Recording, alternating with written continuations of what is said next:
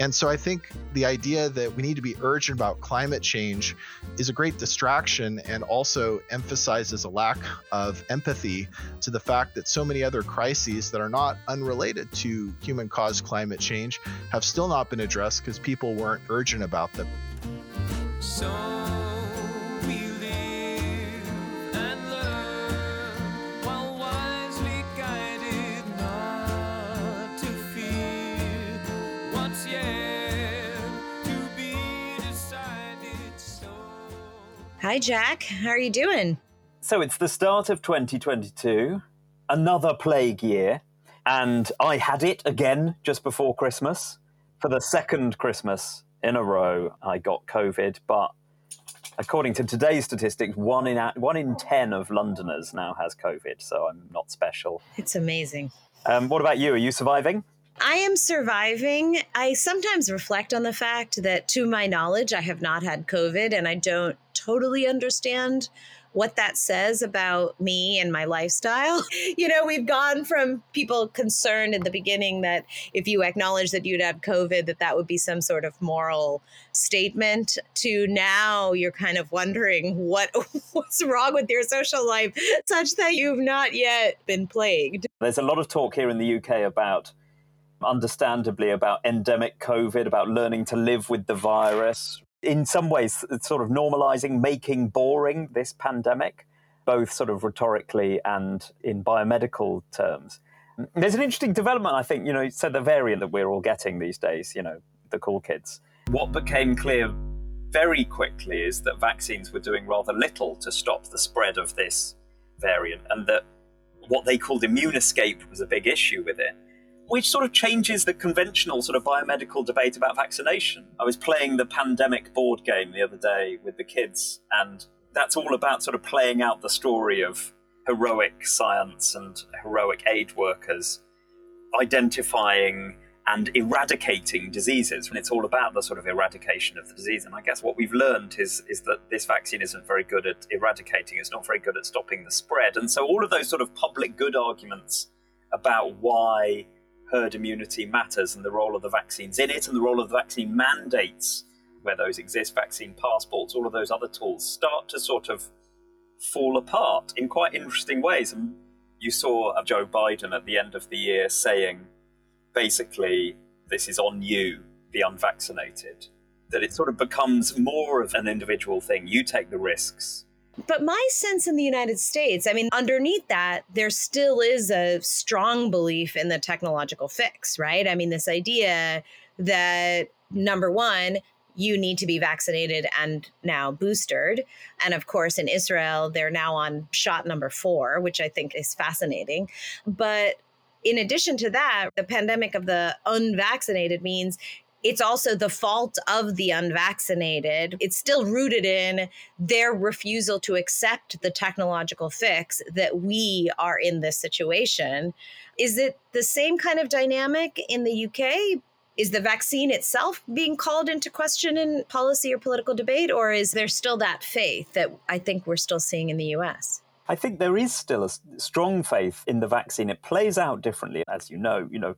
The language still is about protecting the N H S. So even if it's about your personal choice, right, to take the risk, in political language, that's framed in terms of whether you are burdening an already stretched National Health Service by demanding hospital treatment when you could have just escaped with a nasty cold. So there is more solidarity in the vaccine rhetoric. The other interesting sort of technological difference is that in the U K, we are all testing always and everywhere, everyone. We have an abundance of free tests, or we did until just before Christmas, right, when everybody wanted tests and suddenly the country ran out. Whereas in the U S, that approach to testing was sort of mocked as being, you know, in effect, communist, wasn't it? I wouldn't necessarily say that. I think this idea of mass testing was never seen by policymakers anyway, as realistic, just completely unfeasible. But what I think is interesting is that I haven't completely worked it all out in my head, but the way that the pandemic has unfolded, certainly in the U S, has been entirely polarized.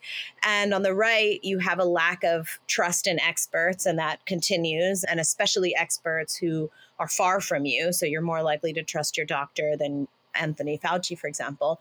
But on the left, you have seen not only trust, but extreme white-knuckled faith in technologies, whether that's vaccines, but also tests. And that started at the beginning with this deep distress that there was no testing, that we had this testing scarcity. And that, in some respects, was similar in the U S and the U K. The U K then went completely, you know, all in on testing, but we didn't in the U S. We, we kind of put all of our eggs into the vaccine basket. There's always been availability of tests, but it has never been particularly great. You have to wait a long time for P C R tests. You have these antigen tests that are available at pharmacies and that are pretty expensive. And then Omicron hits. And basically, again, especially on the left, people go completely testing crazy, right? They're just trying to find tests everywhere. And in the process, as someone who's been analyzing testing over the last two years, it's just amazing to me how the test is kind of seen as synonymous with the vaccine, right? Nobody actually says that, but but that's how it's framed. So much so that there was this highly publicized, what's seen as a gaffe by the president's press secretary late last year, where with the rise of Omicron, people were asking her all these questions about testing scarcity. And she, in exasperation, said, what are we supposed to do? Send everybody a test, which is, as you can imagine, not just a logistical nightmare to send tests to three hundred twenty million people. But we know it is because we have seen actually in the U K case that attempts to kind of do this at-home testing ended up being a pretty giant failure. But in addition to that, tests are just snapshots of a moment in time when you took the test. Tests themselves differ significantly. There's now also some evidence that antigen tests are not particularly successful in catching Omicron early in the transmission period. And yet we we are kind of holding on to this with dear life. And it is fascinating to me because it kind of shows the politics of the black box. We talk in science and technology studies about the black box and how we want to open the black box and show how society shapes the guts of technology and how that's really consequential. But there is also real social work done in the function of the black box, keeping it closed. It's being manipulated for all sorts of reasons. And people who I think know better are constantly invoking, in this case, the test, like the test can do this, the test can do that. When tests operate in societies and tests are societies, and we, we know this. Both tests and vaccines serve, I mean, as, as you're saying, the vital function of providing a semblance of control of something, especially something like a new variant that appears to be out of control. And as you say, testing has become normalized in Britain. But it's, in the round, done almost nothing, it seems, to control the spread of this variant, which has been absolutely ripping through London, ripping through the rest of the country. So even though it gives me a little bit more reassurance that when I go and see my family, I'm not, I'm pro- in my case, clear of the virus that I had the week before, as a public health device, as a means of control, it's doing very little. Might I use that as a segue to our next topic? Sure, please. So the seductive idea that we should just be able to understand and control our bodies, that very simple idea, which sits behind some of the most interesting story of the first week of twenty twenty-two, is the conviction of Elizabeth Holmes, founder and chief executive of Theranos. And this was a fascinating story, fascinating not just because of what happened, but also because of how it was reported as a sort of comeuppance for a Silicon Valley fake it till you make it type approach to innovation. I mean, what's your sense of the Theranos story and what we and others can have learned from it? One of the things that's, of course, fascinating is how exceptionally it's been treated. I can't help thinking that this is daily life in Silicon Valley, right? Or in tech more generally. As you know, since you're an expert in thinking about issues around hype, Elizabeth Holmes did what every other tech entrepreneur does, which is to make fantastic claims about their technology in order to get investors. And, you know, in her case, she's this young, pretty blonde. She famously wore a black turtleneck like Steve Jobs, which is also really fascinating, right? Because she's both fitting in physically in some ways into a clear trajectory of what an innovator is, who fits in this club. Oh, you have to wear a black turtleneck in order to fit into the club. She went to Stanford. She dropped out of Stanford, right? All of those things make her part of this lineage of Bill Gates and Steve Jobs and et cetera. And yet also she's a woman, right? So she, when she was climbing that ladder, people would make so much about this young, brilliant woman who was able to perform magic like these innovators before her.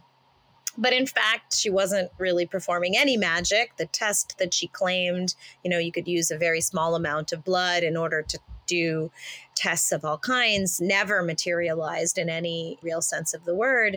It is absolutely part and parcel of Silicon Valley and has not led to any real reflection, as far as I can tell, about that aspect of the culture. That's what's so interesting. And I think her being a woman certainly makes it easier for Silicon Valley to say, oh, well, she is different in some way, right? And she's different, she's deviant.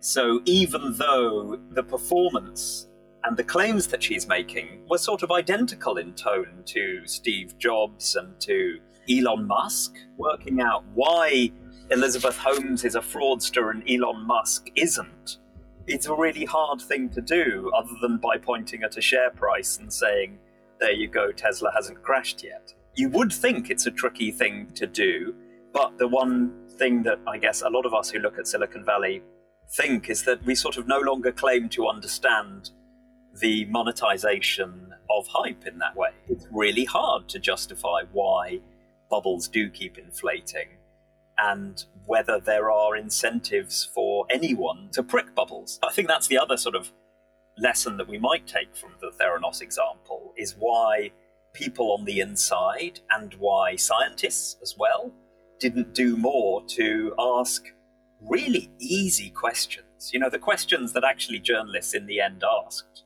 like, does this thing work? Where is it? Can we see it? Can we see the data? Right, those sort of questions where you would hope that science, to use Harvey Brooks's term, which I really like, which is that, you know, science should be the conscience of technology. That should be one of the things that it helps us with in terms of innovation.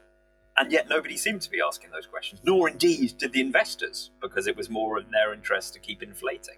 Well, I think what's really interesting about that is that it complicates the notion of science, right? So how do we know that the technology worked? Well, if you look at the history of Elizabeth Holmes, and I think that there are things that we could say about many other stories in Silicon Valley, it just so happens that she somehow crossed the line of what constituted defrauding investors. I'll use another big word here, epistemological basis for the way these claims get constructed. People have been talking about how she brought in as investors all of these really important, well-known people, often national security military experts, to essentially endorse the technology.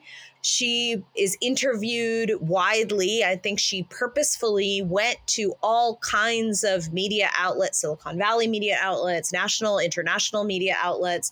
All of that was about essentially creating a bandwagon effect, sort of creating the scaffolding of all of these experts who essentially endorsed her. So she never had to actually show anybody how the technology worked because they were experts in other areas. They could transfer their expertise here. And then it allowed for this to happen. I suspect, in fact, I know that in other areas of technology, you see the same phenomenon. And I hope that it will lead people to ask new kinds of questions, but I'm not going to hold my breath. Yeah. One of the interesting things about all of the, especially old white men that were sort of enrolled into the project of building the credibility of her company, the price for their enrollment seems to be so low. So you would think it would be absolutely mortifying to have been involved with Theranos. And yet you have folks like Henry Kissinger, who put his money and his credibility into the company, joined the board, I think. And in twenty twenty-one, he brings out a book on A I, claiming that he has some sort of brilliant access to the truth about technological innovation, when you would have thought his involvement in Theranos, notwithstanding all of his, you know, previous reasons for embarrassment, you would have thought that that would diminish your reputation. But the Silicon Valley story about failure and learning is, is so powerful that it sort of organizes irresponsibility around hype in some fascinating ways. One of the things that I've been thinking about is how when things go wrong when it comes to technology, whether that's at the individual level or at the corporate or societal level, we tend to individualize the error or the risk. So in this case, it's a bad apple. That kind of approach helps to reinforce the idea that, in fact, by and large, technology is unproblematic. We should have faith. And we can, in fact, easily identify the places where there's a problem and we cast them out. That's a bad apple. Or, you know, it's the personal responsibility. And I think that one interesting place where I've seen that, and maybe it's changing, although I'm curious, is in the story of the pulse oximeter that we've seen over the last couple of years. We know values are embedded in technological design. And so if they're made in societies that have biases, which they always are, that the technologies are likely to reflect them. And that's true with the pulse oximeter. And so for a long, long time, if you were a person of color and you used a pulse oximeter, then any inaccuracies in that, you didn't necessarily even know that it was inaccurate. And if it was, you sort of would individualize responsibility because nobody was acknowledging that there was any problem. But in August of twenty twenty, this anthropologist and S T S scholar actually in the U S pointed out that the way that the pulse oximeter works, it refracts light. Your skin tone matters. And in fact, that might mean that it's less accurate among Black people in particular, but people of color more generally. And that started more and more people paying attention to it. In fact, at University of Michigan, we had a number of physician scientists do a small study that was published in the New England Journal of Medicine that showed quantitatively that it basically missed Black patients who were experiencing low blood oxygen, which has real consequences for COVID nineteen, right? Because if the device is showing that your blood oxygen is higher than it actually is, that's going to affect whether or not you get hospitalized, whether or not you're offered oxygen, et cetera. And the interesting thing is that late last year, the U K government announced that they were going to look into this issue in particular, but it sounds like racial bias more generally in terms of medical devices. And so I'm interested in what happened, what your thoughts are on that. Am I right to see this as a glimmer of hope, or should I continue to be a curmudgeon about it? I think I might be a bit of a curmudgeon about it, which might tell you something about my current levels of trust in our current administration. One of the things that happened last year is we had a change of health secretary. Sajid Javid took over, who I guess wanted to emphasize that he was a sort of competent type who was able to grapple difficult issues. And it was interesting, as you said, you know, a release came out in December, November, that said that the government would look into this as part of a broader review and a set of questions that have been circulating for about eighteen months about why people of colour have suffered so much um, more from COVID than white British people. So I think, yes, it's good that people are asking these questions, because the fact that the health secretary is talking about it rather than it just being a sort of wonkish design question is interesting, but it also makes me wonder if it might be a convenient question. A few episodes back in the podcast, we talked to Angela Saini, who's been looking at race and science, and in particular race science, the way in which science is implicated in the construction and exacerbation of racial inequalities.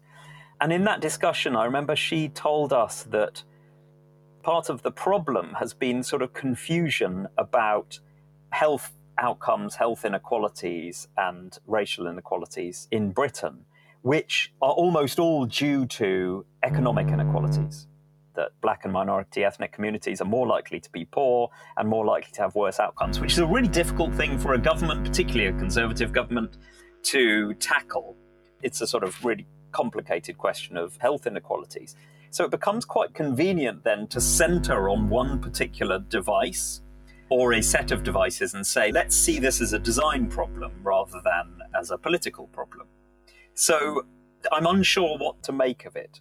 I don't want to be even more pessimistic than you, but I think my grounds for pessimism, maybe cynicism, given that it's the health secretary, are, are relatively solid here.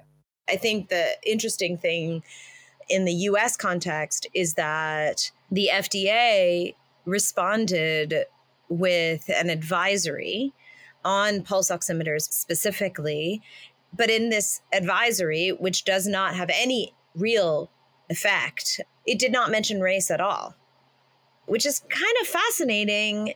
Again, in comparative context, right? In both the U S and the U K right now, there has been a lot of discussion about how we are experiencing a racial reckoning. We're thinking about racial inequalities in serious ways. In fact, we've talked on the podcast about how the Biden administration in particular has really taken steps to consider racial equity and justice. And so in that context, the fact that the F D A's response is this isn't always accurate, without even mentioning that the inaccuracy is about racial difference, or at least difference in skin tone, is notable.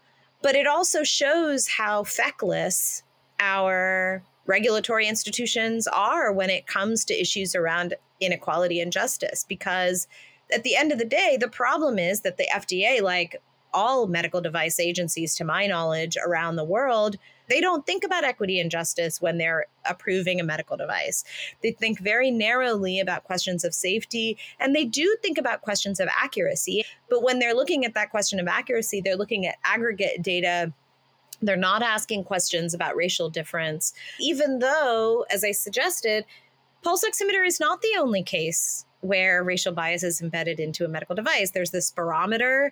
There's a famous book by Lundy Braun about the history of the spirometer and how there's actually a race correction software embedded into this technology that is enormously consequential for assessing lung function. These are the, just the cases we know about. You started off by mentioning that the knowledge or the awareness of this question came from our neck of the woods in disciplinary terms. But it takes recognition by doctors, by clinicians, by scientists, including the physicians at the University of Michigan, and then by senior politicians to open the black box a little bit. In some ways, that leads us to our interview for this episode. We're talking with Kyle Whyte, who is a philosopher, but his main appointment is in the School for Environment and Sustainability. He's at University of Michigan. I tried not to have too many University of Michigan colleagues on here. I can't help it that we're just awesome, but uh, I try not to do that. But I think that Kyle is another interesting example of someone who is a philosopher. He's Native American. He's a citizen of the Potawatomi Nation. And he brings that perspective to studies of climate change and environmental justice more generally. And there is this, I think, recognition that these perspectives, whether it's humanities or social science or Native American perspectives, are crucial to understanding issues of science and technology and environment, and including climate change. But they also have to be accepted by the dominant experts who have been involved in these discussions, or who we generally turn to in these discussions, and those are technical experts. And Kyle, I think, has successfully traversed this boundary. He has served on the White House Environmental Justice Advisory Council. He's also been part of the National Climate Assessment for the U S Global Change Research Program, and he's written reports for the Intergovernmental Panel on Climate Change. But this is a real challenge. Again, I think the interview I'm super excited about demonstrates how crucial the kind of knowledge that he offers provides to these conversations, but also the tensions in providing this kind of knowledge when the problem is framed by technical experts. So dive right in. Kyle, I am so excited to have you on the podcast. Maybe we can just start from a really general place, which is what is Indigenous knowledge and why is it important to think about Indigenous knowledge for environmental policy, climate policy, climate decision making? Great to be with you, Shapira, and great to be with you, Jack. In terms of Indigenous knowledge, you know, I think oftentimes there's a lot of misunderstanding out there that understands this idea of Indigenous knowledge as simply information that, you know, Indigenous people might have that is translatable into different types of scientific fields. And so, you know, what do I mean by Indigenous people? Well, there's over four hundred Indigenous people in the world, and they're people who, prior to a colonial period, existed as self-governing, self-determining societies, nations, governments, had their own languages, cultures, diplomatic traditions. Indigenous people like my tribe are often living under these conditions of colonization. So when people think about North America, you know, they think about the United States or Canada or Mexico. But for many, many hundreds of years, it was people like Potawatomi people or Navajo people or Seminole people or others who were self-governing and exercising self-determination. And we still do that today, except we have this major impediment with having to deal with a larger colonial power like the United States, who its policy is that it exercises plenary power over us. So it, its own policy is that it exercises colonial power. So because as Indigenous people, our communities existed for so long and were self-governing and self-determining and sovereign, uh, just like any society, we had our own reliable knowledge traditions. We had our own sciences. We had our own ways of studying things and learning about things and then using what we found out in order to serve the needs of our society, whether it was needs having to do with our food systems, our educational systems, or our political relationships with other societies. And so Indigenous knowledge at the very basis just refers to the idea that Indigenous people have for generations had their own systems for generating reliable knowledge. Now, the thing about Indigenous knowledge is there's so many different facets to it, and it depends on, obviously, the particular community. But one of the things that I wanted to highlight is that Indigenous knowledge speaks a lot to some of the challenges that we're facing today, especially with climate change.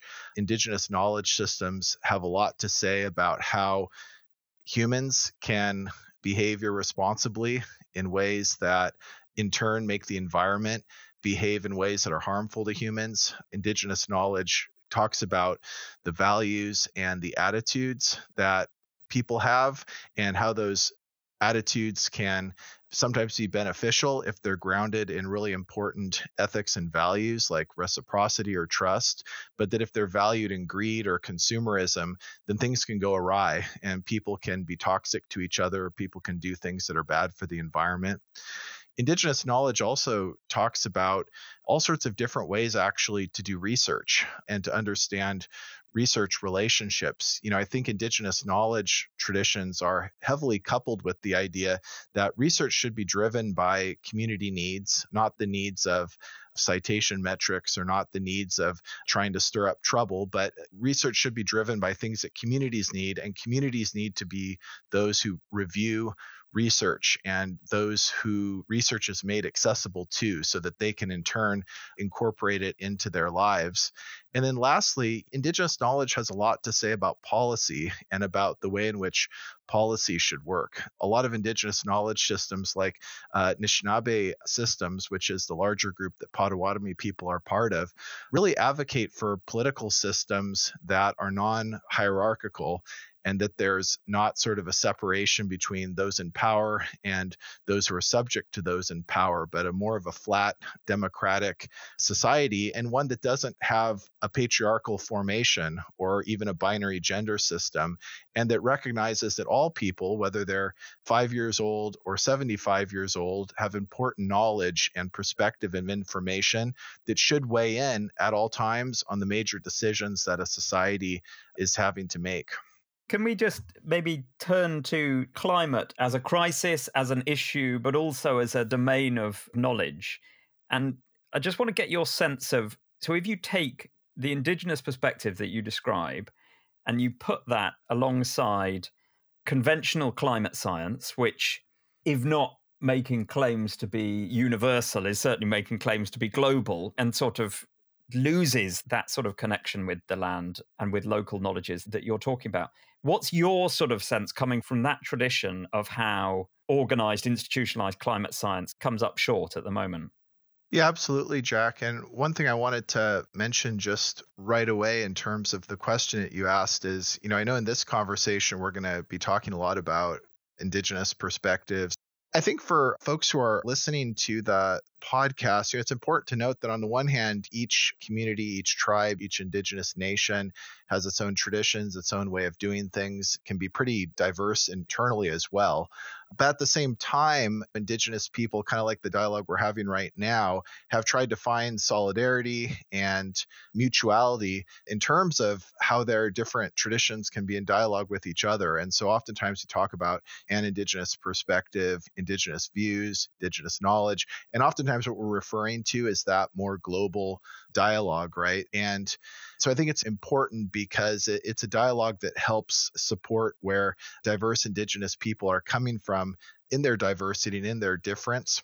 And so in terms of climate change, climate science is oftentimes seen as a fairly novel science, a fairly new science, and it's also seen as a science that is trying to learn about its relationship to policy and to the rest of society. Climate scientists have really had to put themselves out there in dealing with people who are skeptical about the severity and risks of climate change. And so climate science is really trying to grapple with what's its relationship to the rest of the world, to society, to non-scientific persons, experts of other types and varieties. For Indigenous people, there's also climate science, but it looks a little bit different. In a lot of Indigenous traditions, like Anishinaabe ones or Potawatomi ones, climate science would actually be like our oldest science, because if you look in our like oldest forms of knowledge, they were literally knowledge traditions or reliable knowledge about how a society itself should be organized to be as adaptive as possible to seasonal change, but also to longer term trends in environmental change, you know, like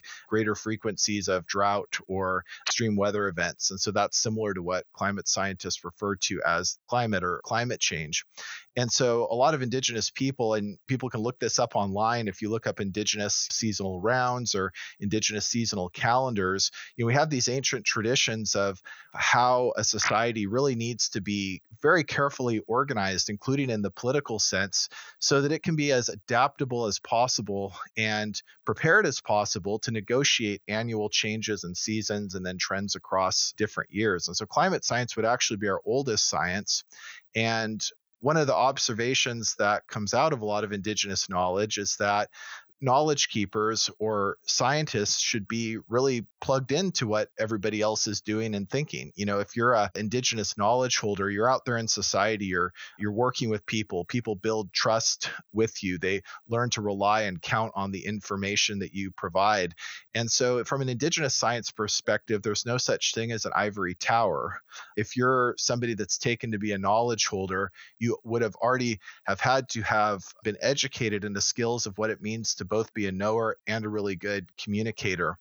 And so in that way, Indigenous knowledge systems have really kind of strict approaches to peer review. There's a lot of oversight. You know, if I am an Indigenous knowledge holder, I do a study, that's got to go through multiple layers of review from different members in the community, from other knowledge holders, even from children. And so in this way, it's more of a community process. And so for this reason, I think Indigenous knowledge has a lot to say, not only about what climate change is and what the risks are, uh, but also just about what science is and how science can be structured. So Kyle, what you say about not distinguishing between the scientist and society, really, or the scientist and the policymaker is so fascinating. As you were talking, I was thinking about all of the angst that scientists, climate scientists in particular, have, both, as you were suggesting, about communication, but also about ensuring, and of course, this isn't just climate science, it's all scientists, about evidence-based policy. We need to ensure that policy is evidence-based, and that's the problem. Correct me if I'm wrong, but it sounds like what you're saying is in the context of indigenous knowledge traditions, there is no such division between evidence and policy, which of course in the Western traditions, or at least certainly in the U S, the trust in evidence and trust in policy in a fictionalized way, they both ensure and assert their authority by there being a distinction between the two. Yeah, absolutely, Shapira. That's a great question. And we see this come to light actually in cases where indigenous knowledge holders and climate scientists have worked together and have had some initial disagreements on whether certain types of changes have occurred. So, for example, there's been a lot of different cases where indigenous knowledge holders and climate scientists have initially disagreed on whether in a particular locality you had a particular phenomena happening, like wind patterns were changing, or, you know, a season was starting at a different time, or, or even temperature differences or fluctuations. And what usually often comes out in those situations is precisely this difference, where oftentimes the climate scientists have very little experience in that particular locality and are using a type of instrumentation like a weather station or something like that, that few people outside of those scientific circles have access to or the expertise on, and that really those instruments are just measuring a few things out there in the environment. But then with the indigenous knowledge holders, they're actually drawing from a lot more observations. They're talking to harvesters and hunters and ceremonialists and educators who are out on the land, who are taking in different types of, of input, who are looking at things like plant and animal changes. They're looking at observations made at different times of day about weather change and things like that. And so, you know, none of those particular individuals is seen as somebody that has knowledge that's sort of inaccessible to the rest of society, but they're people whose insights are respected because of particular activities that they're doing in support of the community. And so the big difference here, you know, and I've served as an author on a number of different scientific climate change reports like the National Climate Assessment and a number of others. And it feels so closed off. Like, to be an author in one of those reports, you have to have a certain credential. You have to deal with other scientists and academics in a kind of a confidential space. And the rest of society doesn't really feel engaged. They don't really feel like their knowledge matters in those processes unless they've been in the position to have a scientist do a paper on their region and it passed through academic peer review. So I think that's one of the big lessons that comes out of a, a lot of indigenous knowledge for science. As Shapita was saying, you know, we have this neat institutionalized way that these things tend to be thought about is sort of knowledge, then policy, then action in a sort of linear flow. And you've written recently in, I think, a way that's just extremely powerful about the notions of time that are allowed to dominate in debates about how we respond to climate change. And in particular, you take issue with something that I think is really interesting, which is the story of urgency, and sometimes expressed as a sort of emergency about climate change. And we see not just from scientists, but also social movements are sort of often forced to take this language as well, saying we've got X years left to save X. It's that sort of story. And you make a lovely analogy to, it's like playing speed chess, right? That it sort of forces, it forces societies to do the things that come naturally to them, almost as a sort of form of muscle memory.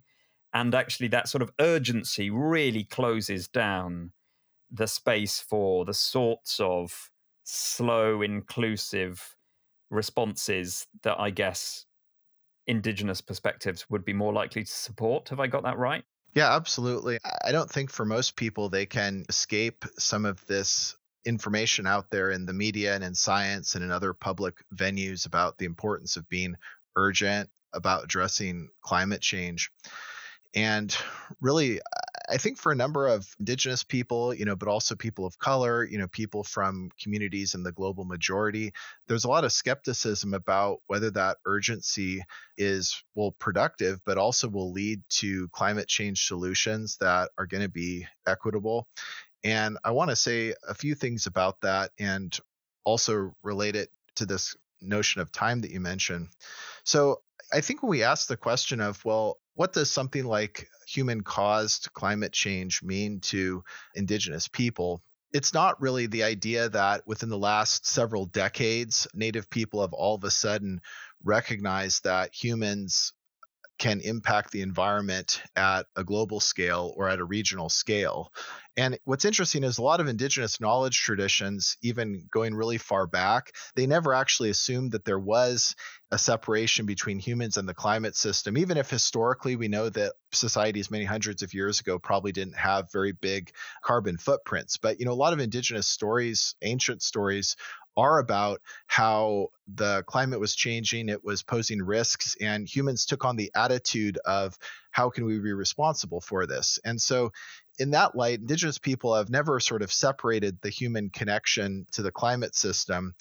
And historically, when we think about the current climate change ordeal, you know, I think we have to start with the fact that we wouldn't be in this mess with climate change if it wasn't for the fact that the industries that are responsible for increased concentrations of greenhouse gases in the atmosphere hadn't been able to take root on indigenous peoples' lands.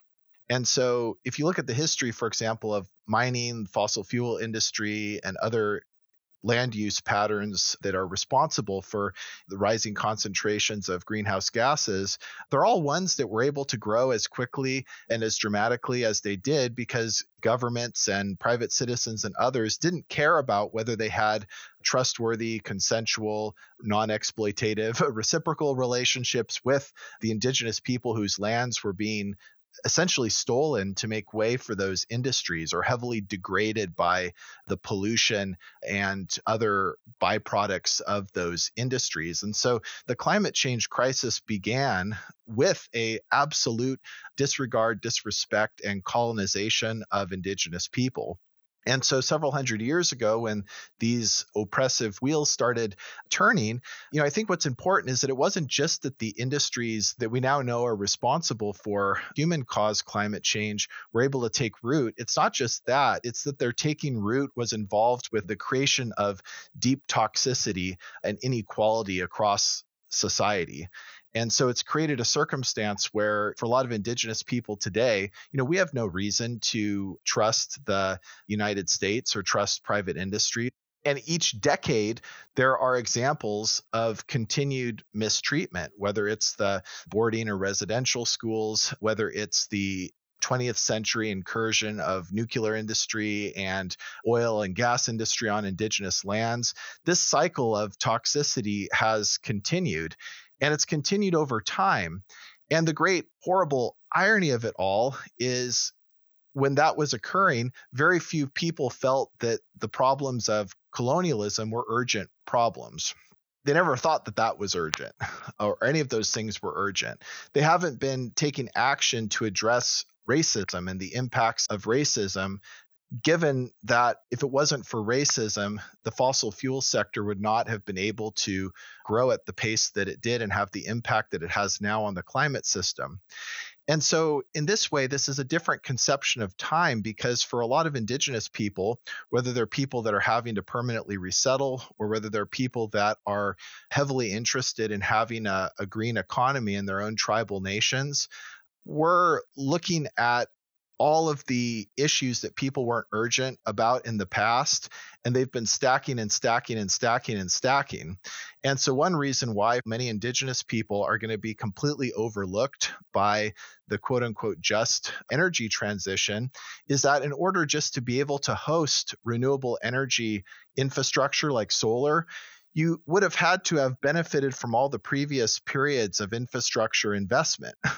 But of course, because of the types of injustices I've been talking about, many communities were denied over generations these infrastructure investments. And so they don't have the broadband, they don't have the transportation infrastructure, they don't have the water infrastructure and other aspects of infrastructure. And so the climate crisis then deepens the crises that nobody was ever urgent about before, and they're still not urgent about it, with communities that are having to permanently resettle due to climate change. Most of those communities, the reason why they're having to resettle is not because they happen to live in an area that is vulnerable to something like coastal erosion. It's because they were forced to live in those areas because of generations of land dispossession and pollution to make way for fossil fuel and other industries. And so those issues of land dispossession never addressed, and they still need to be addressed.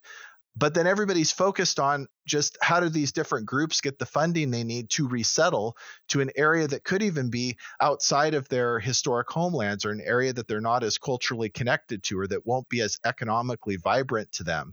And so I think the idea that we need to be urgent about climate change is a great distraction, and also emphasizes a lack of empathy to the fact that so many other crises that are not unrelated to human-caused climate change have still not been addressed because people weren't urgent about them. And I think it's a different way of thinking about time, because whereas some folks tend to think of climate change as just a phenomena that sort of emerges fairly recently, I think for Indigenous people, it's actually an older phenomena, human-caused climate change, and it's never left us. It wasn't buried in history. It's still present because all of those problems are still crises today. So I'm wondering whether you think during the pandemic and how the pandemic has destabilized or maybe intensified and concretized the relationship between science and society. I just wonder whether you have a sense of, even with the new administration in the U S, is that likely to get better or worse? I mean, you mentioned the just transition, right? Which sounds like it's more than just replacing one set of technologies with another set of technology. But the story that you tell comes from evidence that suggests enormous reasons to be skeptical of the care about injustice, certainly in American society. Yeah, and I think it depends on the different scientific communities that we're focusing on. There's been some scientific fields that over a number of decades have really attempted to repair the relationship between their work and the addressing of inequity and injustice. And so take a lot of climate scientists that I know, they have really attempted to work out the various separation that's been there in the past between their work and issues of equity and, and justice and inclusion. But on the other hand, there's a number of fields that really haven't even considered it, and they're so exuberant to launch solutions to different climate change problems. I mean, a number of scientists I know that work in different renewable energy or different clean energy solutions, you know, it's like they're pretty ill prepared to be able to think through what it would be needed for their technologies to be implemented. And if we can't get the justice part right, there will be a much slower pathway to sustainability.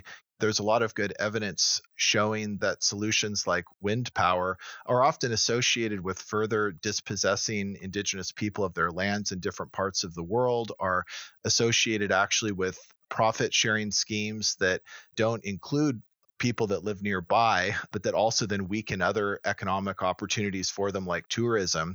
And so that's actually going to leave those communities worse off, including worse off environmentally.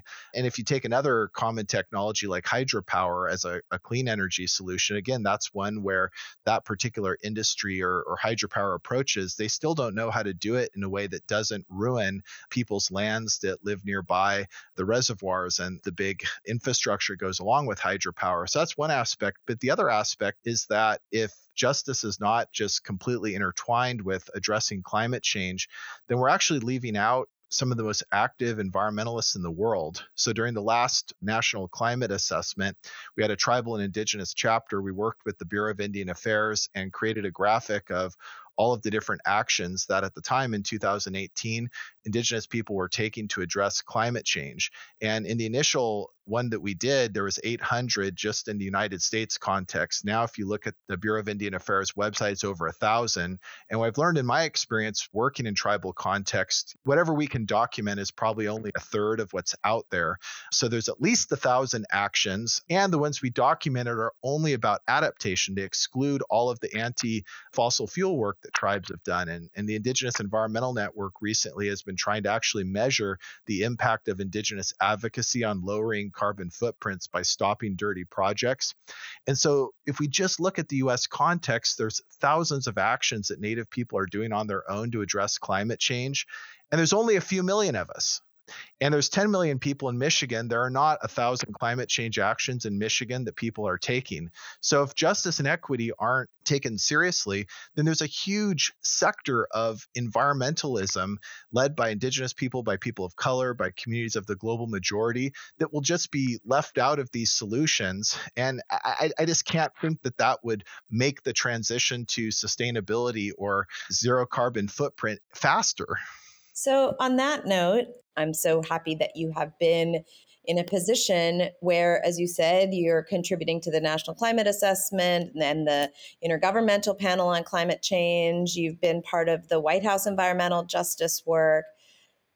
And I'm wondering, given the urgency framing, the fact that now we are in this moment where we're using language, more and more people in the technical community are using language around equity and justice, but are still driven by an urgency framing. How do you make this case in that context? How do you make this case in policymaking contexts and innovation contexts in ways that you think are making headway or successful? How do you manage? Yeah, it's something that right now is the crux of policymaking in the U S and other parts of the world. So take, for example, the White House Environmental Justice Advisory Council. So this was a council convened by the Biden-Harris administration right after they started their time in office. And it's a council that serves a bunch of purposes for the White House. There's twenty-six members of it who represent people with long engagement with communities that have been most affected by environmental degradation and affected disproportionately bad ways. And one of the huge initiatives that we've had to play a major advisory role and a major role rec- making recommendations on is called Justice forty. What the administration is trying to do is find ways to tangibly show that they are taking actions that create transformation within communities of color on the ground. And the Justice forty initiative is connected to infrastructure. One of the ways the administration can do that is by really improving the infrastructure in underserved communities, uh, because it's been a lack of adequate infrastructure, and unfairly so, that has made it so that so many of our communities have had to face disproportionately bad burdens of pollution, or have issues like lead be unaddressed, or just not have the environmental monitoring in our communities to track potential risks. In some key areas of infrastructure, like water infrastructure and climate resilient infrastructure and energy infrastructure, forty percent of the benefits of those investments would flow to underserved communities. And so our council had to weigh in on, what does forty percent mean? That quickly got us into, I think it was almost sixty pages of like single-spaced recommendations on what this would mean to say that infrastructure investments will benefit communities. And this goes back to Jack's question about time. It goes into the fact that for communities that have never been allowed to participate in the major infrastructure eras of the United States, that doesn't just mean we don't have infrastructure. It means that we don't own much infrastructure. We don't have community financial mechanisms to support infrastructural growth in our communities. We don't have the sorts of access to education and technical training that would be needed for a community to really be able to uh, be heavily involved in different types of infrastructure projects. And oftentimes we just don't have the businesses and the other types of institutions to ensure that the money, the investment money, would stay in the community and not flow out to contractors from, from elsewhere. Lastly, we don't even know how to measure this. How do you measure community development? How do you measure positive community growth? How do you measure these things? It, it, it's either unclear or it's very complex how you would do that, especially given we're talking about many, many thousands of communities across the United States, all extremely different. And so right now, uh, in the policy world, our council in mid-May put out very detailed recommendations. It was a lot of work that really grappled with actually, what does it mean to say that we're trying to make up for several centuries of oppression and disinvestment and disregard? And because of the role that people of color voters played and the pressure on the Democrats, they're trying to literally solve over two hundred years of inequity before the midterm elections. And that is extremely challenging, but all of the agencies right now, as well as a number of nonprofit organizations, are really trying to actively tackle this. And so this is where we're at right now. And there are many hundreds of conversations occurring across the government and at the interface of governments and frontline communities and nonprofit organizations about, can we actually do Justice forty? Or is it just going to end up to be something where by the time we get to the interim elections, there's a few pilot examples that are portrayed to be cases where it worked, but we still don't know how to implement it at a larger scale. You mentioned a couple of times they're thinking about metrics and measurement and essentially, you know, evaluation, performance evaluation. But then we've talked a little bit now about Indigenous knowledge have very different ways of knowing, right? And I'm wondering, how has that come up in the discussions you've been having on the council? How do you resolve that? Because I think underneath that, again, it's it's an issue of both trust, but also history and legacy and capacity. Absolutely. I appreciate your bringing up that issue. And what I've seen today, perhaps more than ever in my uh, career, and there may be other historical precedents for that, is we're really now confronting just how inadequate the federal system is and the, the state system is for doing the work that needs to get done. What we're finding is that agencies, whether federal or state or other instruments of government, you know, they're not tangled up at all with communities. They don't know what communities think. And because people that work in agencies are professionals that are concerned about their own performance, then it oftentimes makes them quite naturally conservative about whether to take on any of these projects. For somebody whose whole career is going to be assessed from an agency standpoint by whether they can manage programs and meet certain success criteria, you know, they're not going to be particularly excited about measuring the success of their work according to whether they were able to demonstrate that they've made an intervention that overcomes hundreds of years of disempowerment by communities. You know, it's created this sort of scenario where you get people from communities saying, this is how we understand what change is. This is what we understand what benefits are. And then agencies who, again, are not entangled with those communities, they're not known to those communities, are then saying that they can't do that. They can't evaluate or measure themselves that way. And so I think it's pushing us to actually think about just what we're doing here um, at, at this interface where we're advocating for improvements in policy, but what are the limitations of policy? And is there even a chance that the overhauls could be needed to change the culture of federal agencies? And just briefly, in terms of differences in how people understand success, you know, absolutely we're dealing with that. You know, in a lot of the dominant institutions, success is measured by whether their work becomes increasingly abstract, that is, whether it gets national, whether it gets international, whether it kind of moves out and out from the community and has sort of a larger global footprint. So, for example, programs that seek to create change in communities by creating more roles for community members at the White House or at the United Nations, you know, are seen as examples of supporting communities. But for a lot of different communities, especially Indigenous people, it works a little bit the opposite. You know, there might be times in your life where you have to serve in those roles, but ultimately you're judged as successful by your local impacts, by what you're doing on the ground and your capacity to stick with particular projects that you have taken on. And so when money flows to support Native folks in higher and higher positions, but it's not flowing directly to communities, then that creates a situation where only certain people are valued as successful, whereas everybody else is still trying to toil in a situation where the types of roles that we find to be successful are ones that are not actually given the support. On that note, Kyle, it sounds like there's some potential for hope, some potential for reflection, but maybe cautious optimism. But I'm very struck by what you said about we're trying to fix in less than two years, hundreds of years of abuse and violence and inequities. And I'm so appreciative that you're part of the conversation. It'll be fascinating to watch, certainly, from the other side of the Atlantic. yeah, it's it's challenging work. And, you know, I don't think we should hope, but I think we should each day renew our sense of trying to do better with our accountability. And as we enter new spaces and different spaces, just continue to challenge ourselves about how can I be more accountable? I think that's what we need to deal with the climate crisis, to deal with other issues that are multi-generational issues that we're facing. Well, on that note, thanks again for a really wonderful conversation. We gather our hands and hope for the best, but only a fool would let the world just spin.